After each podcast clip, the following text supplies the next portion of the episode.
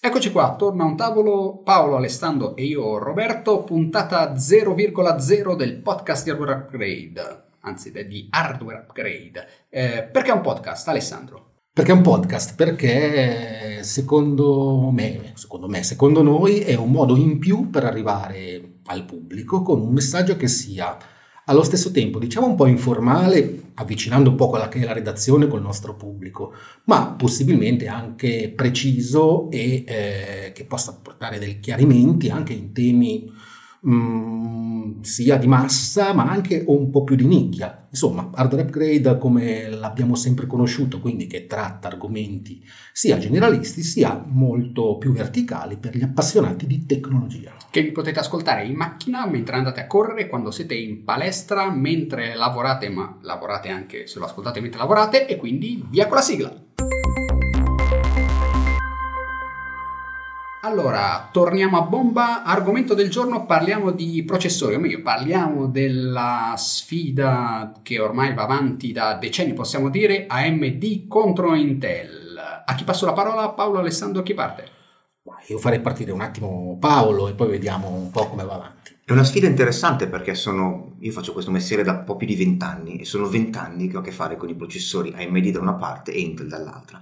Ed è una sfida costante perché nel corso degli anni abbiamo visto questo gigante Intel che è stato un po' combattuto da questo piccolo Golia che è AMD. Golia che è diventato negli ultimi anni sempre più potente grazie a un processore che oramai è diventato di dominio pubblico, si chiama Ryzen, o meglio, il nome Ryzen identifica una famiglia di processori destinati da un lato ai sistemi desktop, dall'altra ai sistemi un po' più potenti, quelli dei quali magari parliamo un po' di più oggi.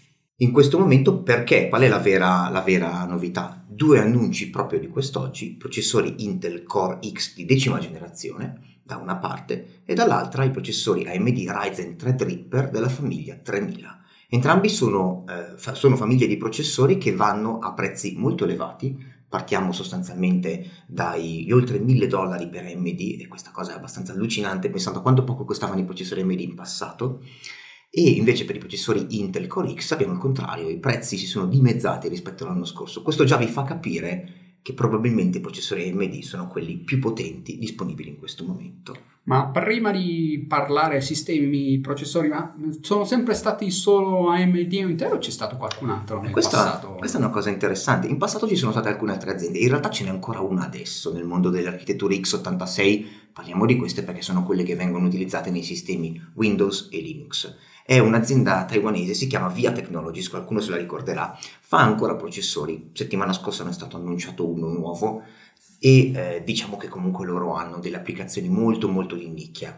I due colossi AMD e Intel si spartiscono il 99,9% del mercato. In precedenza c'erano anche altre aziende che facevano più, ma di fatto per via di tutte le proprietà intellettuali legate all'architettura x86 sono AMD e Intel che hanno decretato la storia e lo sviluppo di questo mercato. E oggi quanto è importante un processore è più importante rispetto al passato e lo chiedo però ad Alessandro. Allora, questa è una domanda interessante perché eh, nell'arco degli anni noi siamo, oltre che redattori di hardware upgrade, abbiamo amici, parenti e anche molta gente in mail che ci scrive e ci chiede che PC devo comprare. Una domanda è semplice da parte dell'utente, ma è difficile rispondere perché mm, sono tante le componenti da prendere in considerazione.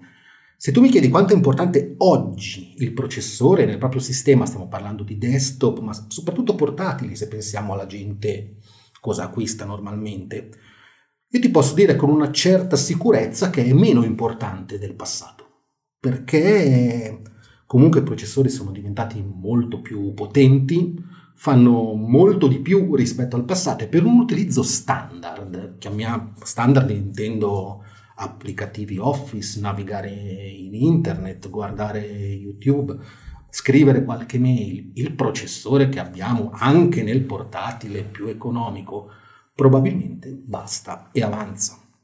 Diverso è il discorso se si utilizzano degli applicativi, dei programmi, dei software che eh, invece necessitano di una potenza di calcolo, quindi si entra in un utilizzo un po' più specifico, non general- generalista, insomma. Quindi come? Quali sono i, i, programmi che richiedono potenza di calcolo? sicuramente, poi darò la parola anche a Paolo, eh, soprattutto per un tema che poi introduco, eh, chi fa video per esempio, quindi ha bisogno di potenza di calcolo in fase di esportazione, anche molti che lavorano con le fotografie per esempio, però anche lì dipende, ci sono software che ne fanno più uso, altri meno, alcuni che usano più core, altri che si fermano un tot, ma qua darò la parola a Paolo. E quindi mm, diciamo che è, è da valutare, è da valutare bene. Oggi, secondo me, può essere più importante in un computer, chiamiamolo base o di basso prezzo, guardare se ha un buon monitor, la risoluzione del monitor, soprattutto se ha un SSD, ad esempio, quanta memoria hai, prima di scegliere un processore più potente rispetto a un modello concorrente. Ma a questo punto chiederei un approfondimento a Paolo, sia per quanto riguarda questa questione dei core, se vengono usati tutti, quanti, se vale la pena spendere soldi e per quali applicativi, se ha qualche esempio, e anche cosa è importante per i videogiocatori. Ok, innanzitutto magari diamo per scontato cosa sono i core. I core sono i processori eh, fisici presenti all'interno del nostro sistema. Ai tempi, in passato, process- i sistemi erano tutti single core, cioè c'era un'unità di elaborazione. In seguito la via attraverso la quale Intel AMD e tutte le aziende hanno sviluppato più potenza di calcolo è stata aumentando il numero di core, di fatto prendendo un singolo processore e integrandone dentro due copie uguali. Posso banalizzare molto il discorso in, que- in questi termini. Da 1 siamo passati a 2, da 2 siamo passati a 4, a oggi arriviamo a 32. E AMD l'ha annunciato proprio quest'oggi, arriveremo a 64 all'inizio del prossimo anno. Stiamo parlando di sistemi comunque non destinati ai server, ma destinati comunque a un'utenza professionale, a un'utenza, se volete, anche domestica, personale, molto avanzata. Stavamo dicendo quanti core servono e dove io sfrutto ad esempio i 64 core o i 32 oppure gli 8. Beh, eh, sono d'accordo sulla considerazione che faceva Alessandro. Non è così importante per un PC che viene utilizzato per le classiche applicazioni avere tanti core a disposizione. Diciamo che 4 sono un livello base che troviamo un po' in tutti i sistemi desktop, tranne quelli super economici, e all'interno anche qui dei notebook da un certo segmento di prezzo in avanti, e vanno più che bene per tutte le applicazioni che dobbiamo utilizzare ordinariamente. Non avremo un sistema lento, soprattutto, come diceva prima Alessandro, se abbiamo un buon SSD sotto su un certo qualitativo di memoria, perché non è solo la potenza del processore che fa un sistema fluido, eh, pronto alla risposta dei nostri comandi. Quali applicazioni beneficiano di tanti core? Quelle professionali, pensiamo al rendering ad esempio. Siete degli amanti della modellazione 3D, volete fare delle opere artistiche, delle opere di ingegno con il vostro PC disegnando, in quel caso eh, un processore multicore, quindi con tanti core a disposizione, vi è sicuramente utile. In secondo luogo pensiamo a tutti quegli ambiti professionali di varia natura. Prima citavamo ad esempio i professionisti della grafica, chi fa fotoritocco, chi fa editing video. Molto dipende anche dai programmi, ad esempio i tool di Adobe che sono così diffusi scalano molto poco all'aumentare il numero di core, purtroppo, altri vanno molto meglio.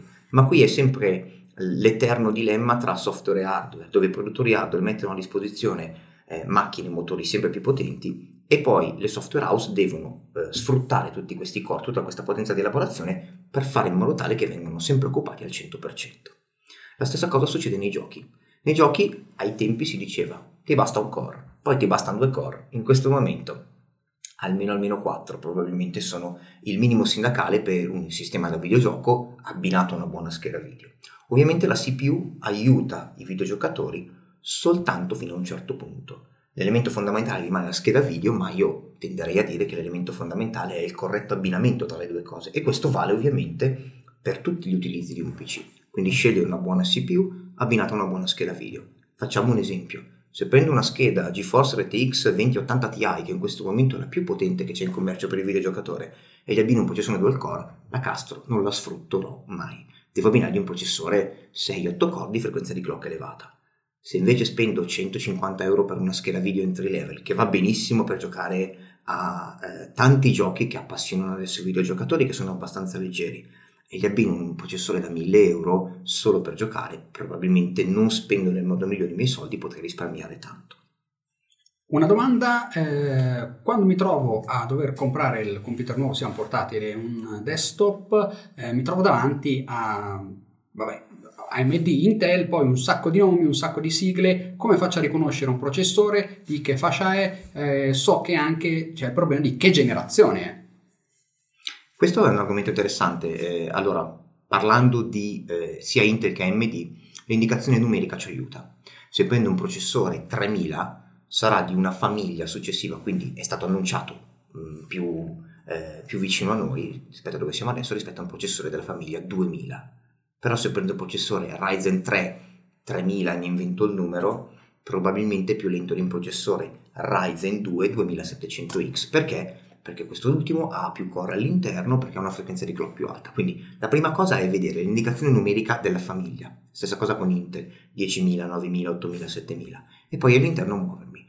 Le aziende aiutano in questo senso perché chiamano i processori con il loro nome, Ryzen o Core, per AMD e Intel, e poi mettono una prima indicazione numerica. Ryzen 3, Ryzen 5, Ryzen 7, Ryzen 9. Pensate alle BMW, la BMW serie 3, bellissima macchina, la serie 5 è più grande, più bella, la serie 7 e così andiamo avanti. La stessa cosa per quanto riguarda Intel. Core i3, Core i5, Core i7 e Core i9. Quindi questo è già una prima indicazione bisogna poi andare a vedere i numeri di core, bisogna vedere le frequenze di clock, oppure fate prima, vi faccio io tutto il lavoro, leggetevi gli articoli che pubblichiamo su Hardware Upgrade, dove io mi diverto, eh, perché sono un po' masochista, a testare magari una quarantina di processori in laboratorio, proprio per dare un'idea di come si posizionano con le eh, diverse applicazioni che vengono utilizzate. Io vorrei aiutare un attimo, mh, mm, mi metto nei panni dell'utente che per forza non è appassionato come noi di questi argomenti, magari trova un portatile in offerta e ehm, spesso un portatile, diciamo per quasi totalità dei casi, ha un processore Intel. Mm-hmm. Ok?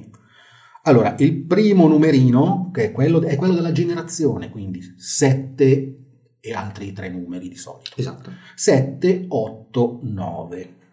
Può capitare di trovare in offerta a ottimi prezzi PC con uh, ottime caratteristiche che però magari hanno il processore che inizia con 7 che vuol dire che è di due o tre generazioni precedenti.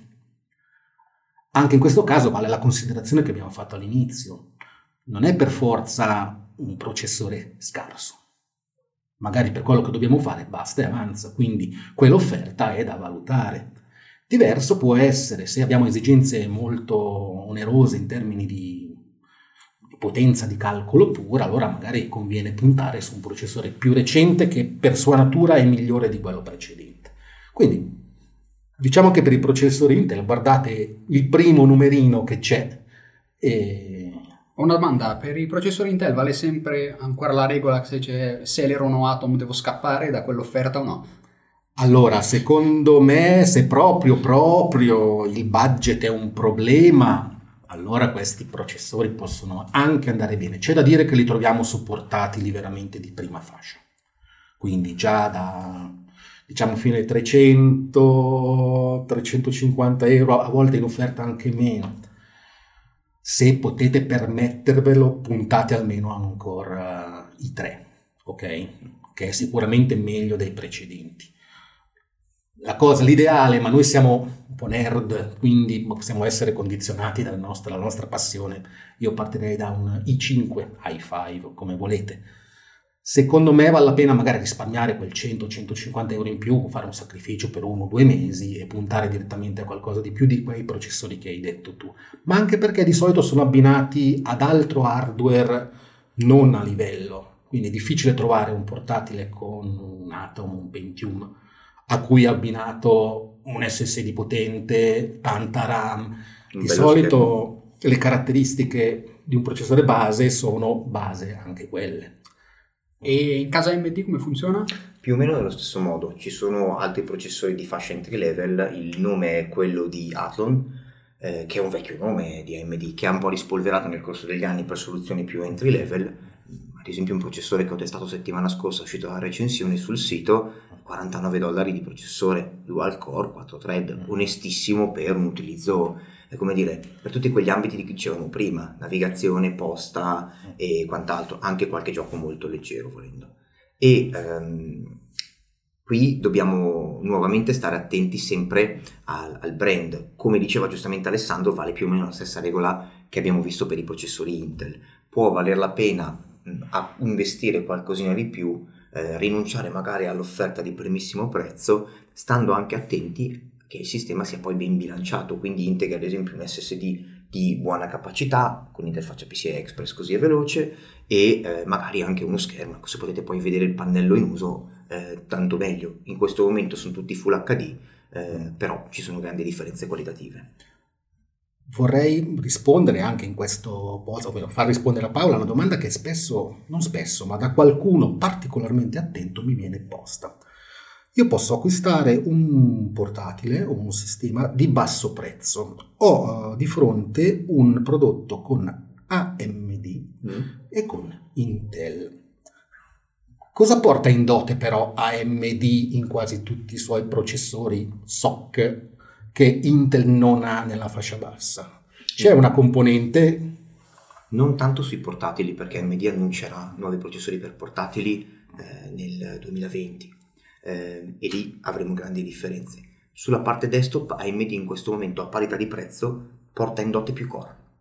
Per come è fatta quell'architettura eh, riesce ad avere un maggior numero di core a disposizione, quindi sono più potenti in quegli ambiti. Per giunta non ha più quel divario che aveva prima magari di frequenza, dove i processori Intel avevano un po' di vantaggio. In questo momento praticamente non c'è e c'è questo gran vantaggio da parte di AMD. Certo, c'è anche integrata una componente video però. Giusto. Su alcune versioni di processore entry level, sia desktop che poi anche sui portatili, c'è anche la GPU, quindi la scheda video integrata.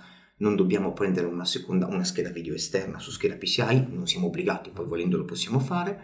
E questa GPU eh, ha il vantaggio della tradizione di AMD per quanto riguarda la parte eh, grafica e quindi eh, prestazioni sicuramente molto più valide rispetto alle GPU integrate di Intel, che sta lavorando bene da questo punto di vista, ma che comunque rimane ancora un po' indietro.